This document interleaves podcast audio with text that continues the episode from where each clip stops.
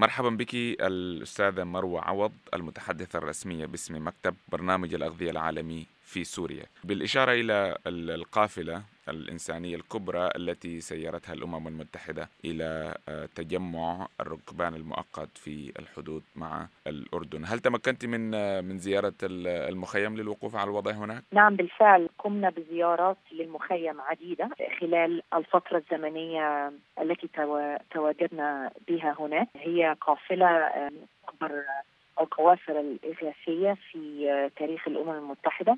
وتحديدا بسوريا آه، واستغرقت ثمانية أيام. فكنا آه، نزور المخيم كل يوم آه، لبضعة ساعات أربع ساعات أو ما فوق ذلك. طيب لو ترسمي لنا صورة عامة عن الوضع في هذا المخيم. الوضع الإنساني بالمخيم هو صعب للغاية. يعيش حوالي أربعون ألف شخص في أجواء مزريه للغاية. كنا متواجدون في طوال الرحلة إلى المخيم التي استغرقت ثمانية أيام لتفريغ وتوزيع المساعدات الإنسانية. وهذه كانت القافلة الثانية في المخيم للركبان آه، ولكنها كانت أيضا أكبر قافلة في آه، عدد المساعدات آه، في تاريخ الأمم المتحدة في سوريا. وتم تفريغ وتوزيع مساعدات إنسانية مكونة من سلل غذائية لكل الأسر لل ألف شخص الذين يعيشون في المخيم. وتلك المساعدات الغذائية تكفيهم لمدة شهر بالإضافة إلى مساعدات تغذوية للأطفال. لمنع سوء التغذية وأيضا المنظمات الأخرى قدمت مساعدات من الجانب الإيوائي آه، مثل آه، مثل البطاطين آه، والمراتب للنوم وأيضا الخيم المضادة للمياه. ورفضنا أوضاع مزرية إنسانية مزرية للغاية لأن هؤلاء الأسر هم عالقون قالوا لنا إنهم عالقون لمدة أربع سنين أو أكثر. في هذه المنطقة ولا يقدرون على الذهاب إلى الأردن لأن الحدود مغلقة ولا العودة إلى بيوتهم من حيث أتوا. مناخ المخيم هو مناخ صعب للغاية هو صحراوي وبيئته الصحراوية قاحلة والأرضية الصحراوية تتكون من طين ومع الأمطار الغزيرة يتحول الطين إلى إلى عائق. للحركة. آه المخيم أيضا كبير للغاية فهو يمتد 15 كيلومتر آه على الحدود السورية والأردنية ويصعب على الأسر آه التحرك بسهولة من نقطة إلى أخرى. طيب بحسب الأمم المتحدة فإن عدد النازحين الذين يقيمون في هذا التجمع المؤقت يبلغ نحو أربعين ألف شخص. لو تحدثينا عن عن الأماكن التي فر منها هؤلاء الناس. أن الغالبية العظمى قالت لنا أنهم آه، نزحوا من آه، بيوتهم في تدمر حيث كان هناك آه، نزاع وأيضا مناطق أو بيوت أو نجوع على حسب تحديدهم في الريف الشرقي لحمص وغالبية الأسر كانت تتوقع البقاء في مخيم الركبان لبضعة أشهر.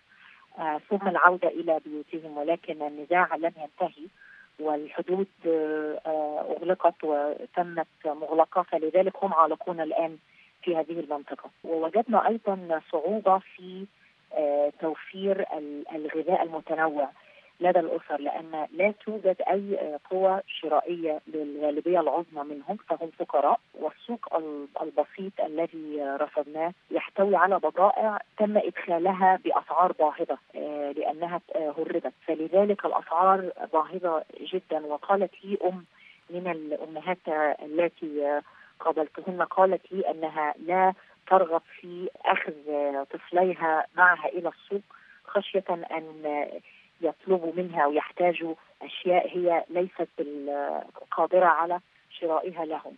فالوضع فعلا مؤسف وصعب للغاية. طيب على اعتبار أن هذا الموقع آه، مؤقت آه، وأنت ذكرت أنهم أن هؤلاء الناس لا يستطيعون سواء كان العودة إلى أماكنهم أو الذهاب إلى الأردن هل هناك آه، خطط إلى إيجاد حل لهذا الأمر أو تحويلهم إلى مكان آخر؟ المنظمات الأممية التي ذهبت إلى الركبان بالفعل هي تناشد كل الأطراف المعنية في إدارة هذه الأزمة وتحديدا أزمة المخيم الركبان في أن تصل إلى آه، توافق أو حل نهائي آه، لهؤلاء. لأن المساعدات آه، الغذائية أو المساعدات الإنسانية عبر القوافل هي حل آه، مسكن أو آه، بمعنى أصح مؤقت وليس بحل طويل الأمد. فهي لن تكفي ولكن في الوقت الراهن نحن نناشد كل الأطراف المعنية في السماح لنا بالعودة إلى المخيم بشكل منتظم لمساعدة هؤلاء.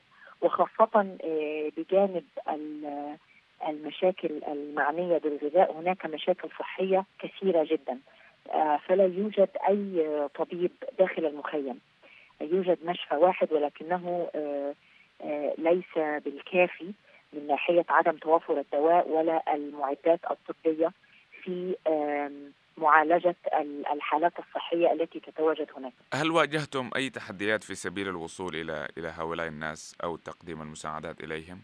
كنا نواجه تحديات في البداية آه ونحن آه نطالب في الدخول الثاني للركبان. آه فقد استغرق ثلاثة أشهر في ترتيب وتجهيز وطلب الدخول. وبالفعل عندما دخلنا الأسبوع الماضي القافلة طويلة جدا يعني قرابة 120 شاحنة.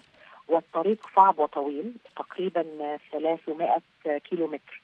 من آه، دمشق إلى آه، الركبان. ففي الطريق في الحقيقة كانت هناك أمطار غزيرة وتوقفنا فكانت يعني بعض التحديات اللوجستية لأن الشاحنات لم تكن قادرة على الحركة. آه، فما بالك بالأسر التي تعيش هذا كل يوم؟ يعني يعيشون في المخيم ولا يستطيعون التحرك بأي طريقة طريقة ما لأن الأجواء والمناخ صعب للغاية. هذا فيما يتعلق بالتحديات اللوجستية التي ذكرت أنكم واجهتموها في سبيل الوصول إلى هؤلاء الناس فيما يتعلق بالتحديات الأمنية والوضع الأمني عموما آه، في هذا المخيم هل الناس آمنون؟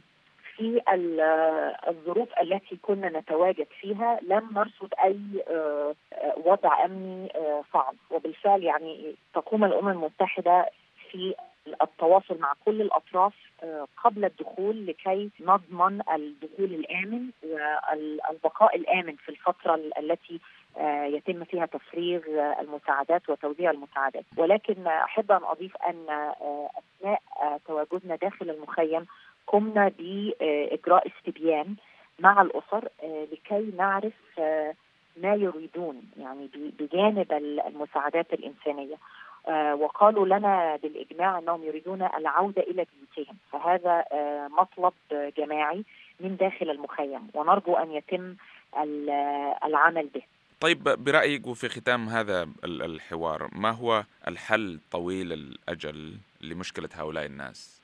هو الحل المؤقت هو الدخول الدائم للمخيم آه، بإرسال وإيصال مساعدات آه، إسعافية آه، مهمة جدا لمساعدة هؤلاء في التعايش مع أوضاعهم الصعبة. الحل الثاني طويل الأمد هو آه، السماح لهؤلاء بالعودة إلى منازلهم.